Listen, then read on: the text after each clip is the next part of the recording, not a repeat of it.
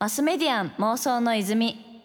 こちらはポッドキャストの泉です。80ポイントラブ東京 FM 早川五味がお届けしています。ここからはゲストさんをお迎えして一緒に妄想していきたいと思います。それではご挨拶の方をお願いいたします。こんばんは。こんばんは。放送作家の鈴木治です。よろしくお願いします。よろしくお願いいたします。鈴木治さんに来ていただいたんですけど、はい、おさむさんと呼んでよろしいでしょうか。全然です、もちろんですよ、はい、そしたらぜひおさむさんと今週と来週お話ししていきたいと思うんですけど、はいはい、お願いします。まずちょっと私おさむさんにお会いしたらぜひお話聞きたいなと思ってたのが、はい、結婚のことについてで、はい、それこそ今年のいい夫婦の日すごい結婚ラッシュだったなと、それが芸能界でもあと友達の間とかでも結構何組も結婚されてる方が多かったので、自分自身もね今後のこととか考えるきっかけになったんですけど、おさむさんは交際0日婚ってことで、そうなんですよね。最近よく聞きますよね、交際0日婚って今年やたら聞くんですけど、そうなんですよ、あの言葉を作ったのは僕ですからね。もう作ったって偉そうに言ってますけど、交際0日婚しちゃったからただそれになっただけなんですけど、でもだって今でこそこう交際期間短くとかなんか何年付き合ってとかないですけどね。たたたんですから当時結婚をバカにするなんつって、2002年とかですかね。2002年に本当にだって婚姻届出しに行った日が初めて2人っきりになった日ですからね、奥さんが僕と2人っきりになって最初なんて言ったと思います？なんか気まずいねって言った。気まずいね。婚姻届出す日にこれからなのにと。そうなんですよ、本当に交際0日なんですね、それはなんでこう何が決定打になるんだろうなみたいなすごい考えして、ぜひお伺いしてこの番組のテーマと引っ掛けましょうか。こう妄想じゃないですか、はい、てか想像ができなかったんですね。だ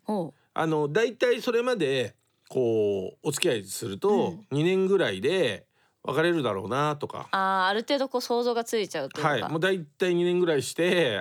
別の好きな女性ができちゃって別れてみたいなっていうのが想像がだいたいつくんですよ。それはなぜならそれまでは、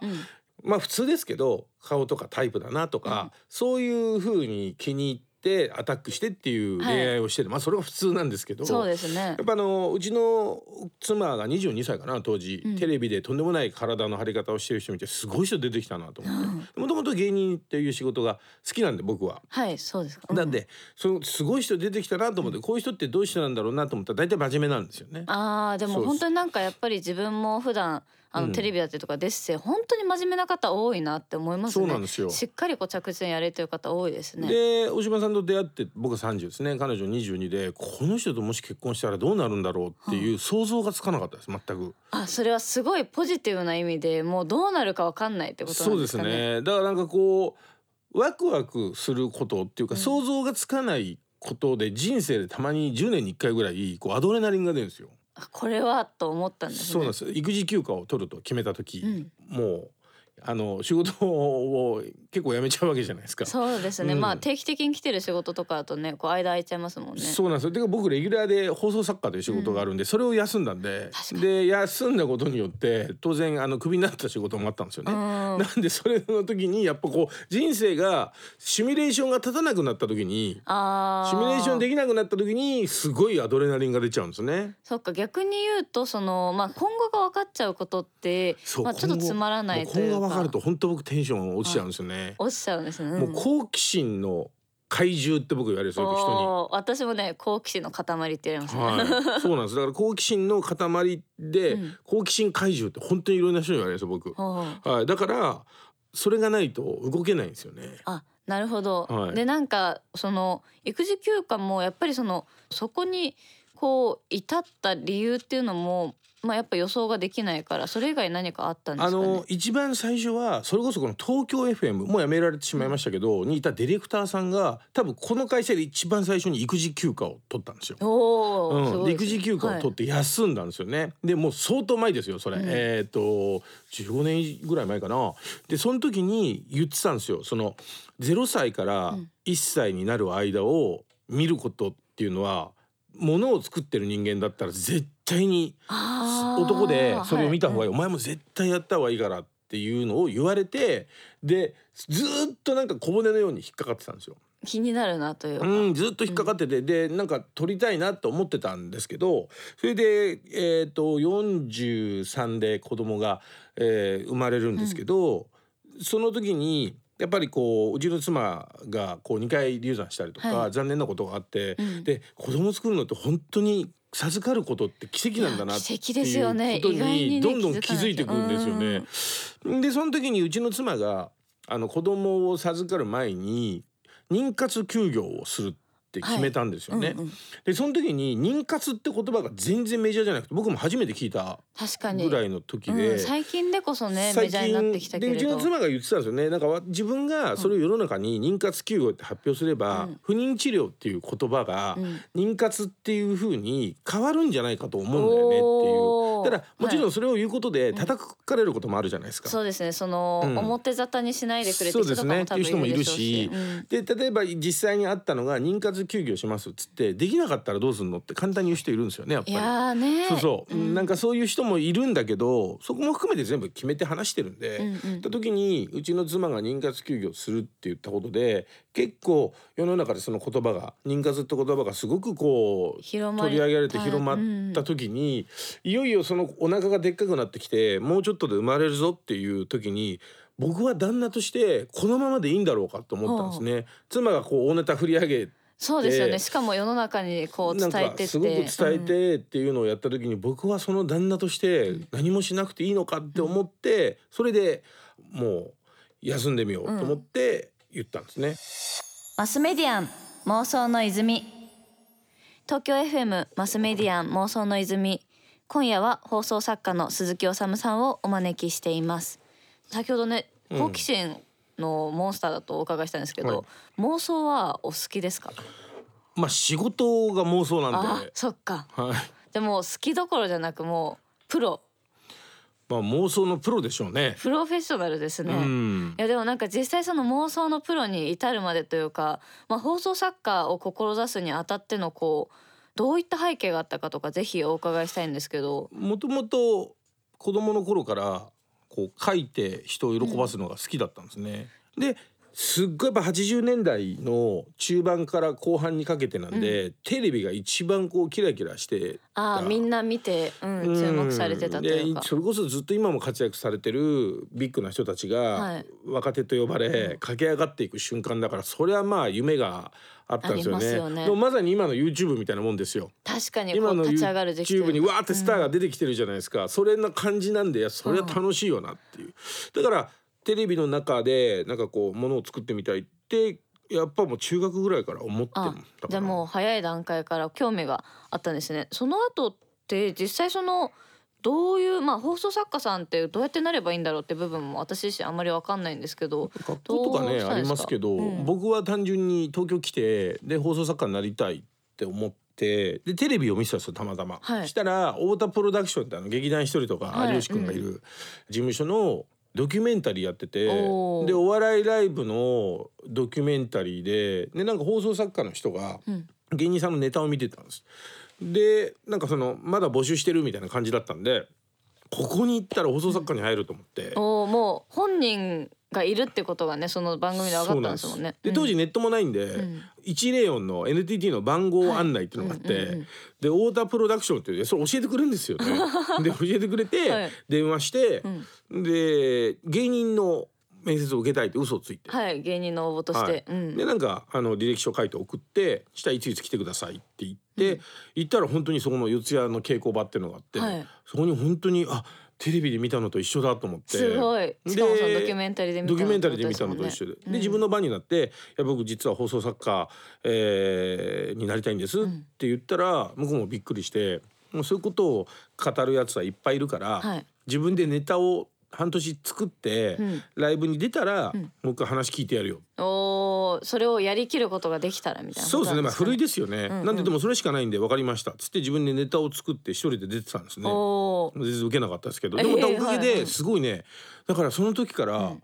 松村邦弘さんとか、はい、あと今でもダチョウ倶楽部のマネージャーさんでねしげ、うん、さんって有名人がいるんですけど、はいうん、とかがなぜかすっごいみんな僕のことを面倒見てくれるんですよ、うん、で、うんうん、もうどこの馬の骨ともじゃないですか突然ね出てきてでも君作家になりたいんだろうとかって、うん、頑張ってなとかって言って、はい、すごいなぜかすっごい可愛がられて、うん、で半年経ってはいやりましたっつったら分かったってって言って、はい、ラジオ番組に、作家、まあ、ただですけどね、うん、つけてもらったのが最初ですね。あ、そこがスタートだったね。うん、確かに。でもその、はい、僕はねたまたまなんですけど、うん、この収録来る時に今エレベーター乗ってたら、はい、もともとそのとある局で僕は放送作家をやってて、うん、すごい仕事が増えてきたんですよ、はい、その時に僕は FM をやりたかったんですよ。音楽も好きなんで FM をやりたくて、はい、FM をやりたいって言ってたんですけど、やっぱその AM の局で FM やりたいって言ったんで、すごいあいつ痛いみたいなこと言われるんですよ、はい、あ、ちょっと何言ってんだみたいな感じなんですかね、はい、でもちょうど僕その頃に自分のやりたいことを口にしないと仕事を取られるっていう経験をしたので、悔しいですよね。悔しい思いがあって、だから痛いと言われようがやりたいって言ってたんですよ FM を、はい、したらあるディレクターさんがいたんですけど、そのディレクターさんがお前 FM やりたいって言ってたよなって言って来いよっつって東京 FM に連れてこられて、そこでちょうど当時22歳の木村拓哉君と出会って、うん、で木村拓哉君が東京 FM で番組をやるからっていうことで、うん、そのディレクターに紹介をされたんですけど、はい、そのディレクターとたまたまさっきエレベーター一緒だったんですよ、何年ぶりかに会ってもうこれも縁かなと思いましたけども、ね、それで SMAP の仕事を、はい、そこからたくさんやったって感じですかね。マスメディアン妄想の泉、東京 FM マスメディアン妄想の泉、今週は鈴木修さんにいろいろとお話を伺っていますが、私としてその気になる部分が、はい、先ほど最初に放送作家されたタイミング、目指されたタイミングがその YouTube の今の状況に近いみたいなお話もあったと思うんですけど、はい、今その YouTuber 専門事務所の、まあ、もう大御所ですね、 UUUM の顧問もご担当されているということで、はい、そのやはり YouTube ってものは注目されてるというか、その当時のテレビの盛り上がり方に近いものだったりとか、何か期待されてることってあるんでしょうか。なんだろう、もちろんね、だんだんいろんなルールもできてきて整備もされていくんだと思うんですけど、なんていうのかな、誰でも作れるというか、うん、誰でも参加できて、うん、でもそこには一般の人が作ったやつだけじゃなく、もちろんそのね、許されてないかもしれないけど、うん、まあ、極端な話 YouTube やテレビ見てる人多いと思うんですよ。いや実際多いと思うんです、うん、音楽とかテレビとか、だから音楽もそうですね、うん、音楽もすごい多いし、だからなんか最強のものが出てきたなってずっと思っていて、うんうんうん、その中で YouTuber という職業、だ昔だったらこのラジオだったりとかラジオパーソナリティだったりとか、うん、あとモデルとかっていうところに近い感じの、確かに読者モデルとかにもそうですね、なんかすごい近いんですよね、うん、そういう人たちが出てきて、すごくわーって世の中のムーブメントを作っていくっていうのを見ていて、すごくやっぱ興味あったんですよね、うんうんうん、でうちの子供も生まれてから最初にすごい機関車トーマスを見始めて、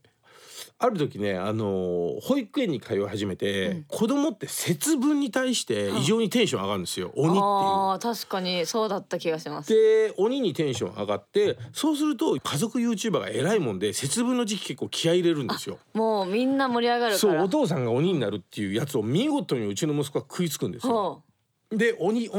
つって、うん、何鬼面白いって言ってたら、うん、今度青鬼っていうスマホのゲームがあるんですよ。ありますね、ちょっと怖いやつですね。怖いやつなんですけど、うん、でそれの青鬼の実況をめちゃくちゃヒカキンが面白いんですよ、うん、青鬼の実況、はい、ありますね、はい、青鬼の実況動画、ヒカキンすっごいそれでかなり面白くて再生数も多いんですけど、その鬼節分から今度青鬼が面白い、はい、ヒカキン面白いってなったのが2歳の頃です。早いで2歳の頃から見始めて、これすごいなってと思って、うん、あ、それは修さんも見られてて、見てて、うん、やっぱりまず実況もうまいし、でもこうやってみんなそれぞれ好きなものが、うん、特に昔は子供番組あったけどテレビもないし、うん、子供番組なんて、うん、だから、ね、そうやって誰かの趣味に刺さるものが、うん、必ずあるっていうのってすごいなと思って。そうですよね、今まではチャンネルの数しか選択肢がなかったかもしれないものが、はい、これだけね幅広くなって、しかも節分なんて、はい、テレビ見てもやってなさそうですからね。そうなんです、 すごいです、ね、でその時に、うん、そうです、今ねもうまたすげえブレイクしちゃったけど、中田あっちゃん、はい、オリラジの、うん、あっちゃんが修さんフィッシャーズって知ってますっつって、うん、当時まだね全然テレビの人も知らなかったです、うんうん、フィッシャーズでYouTuber でつってすごい中学生に人気でみたいなことを言ってて、うん、フィッシャーズって見て、うわすげえ再生数すげえなと思って、うん、でアスレチック動画も見てて、でも本当周りのやつも知らなくて、うん、大学生に聞いたら、いやなんかこう物質感、うん、一緒の仲間な感じして見ちゃうんだよっていう友達感みたいなありますよね、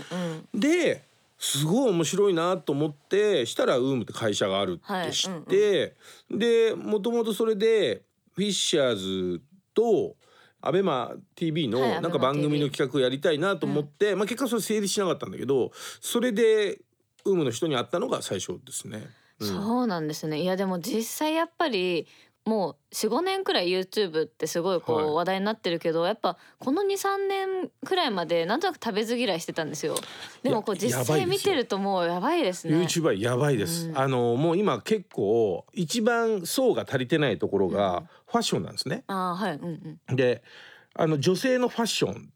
すごい YouTube って弱いじゃないですか。確かにどっちかというとメイクとかになっちゃいますよね。メイクが多いんですけどでもこれ結構本当にメンズの、ファッションも出てきたんですよ、うん、で一人源氏ってやつがいるんですけど、はい、源氏さんもうトップレベルですよ ねああいうやつが出てきたりとかしてもうブランドも売るとかってなってくると、ねね、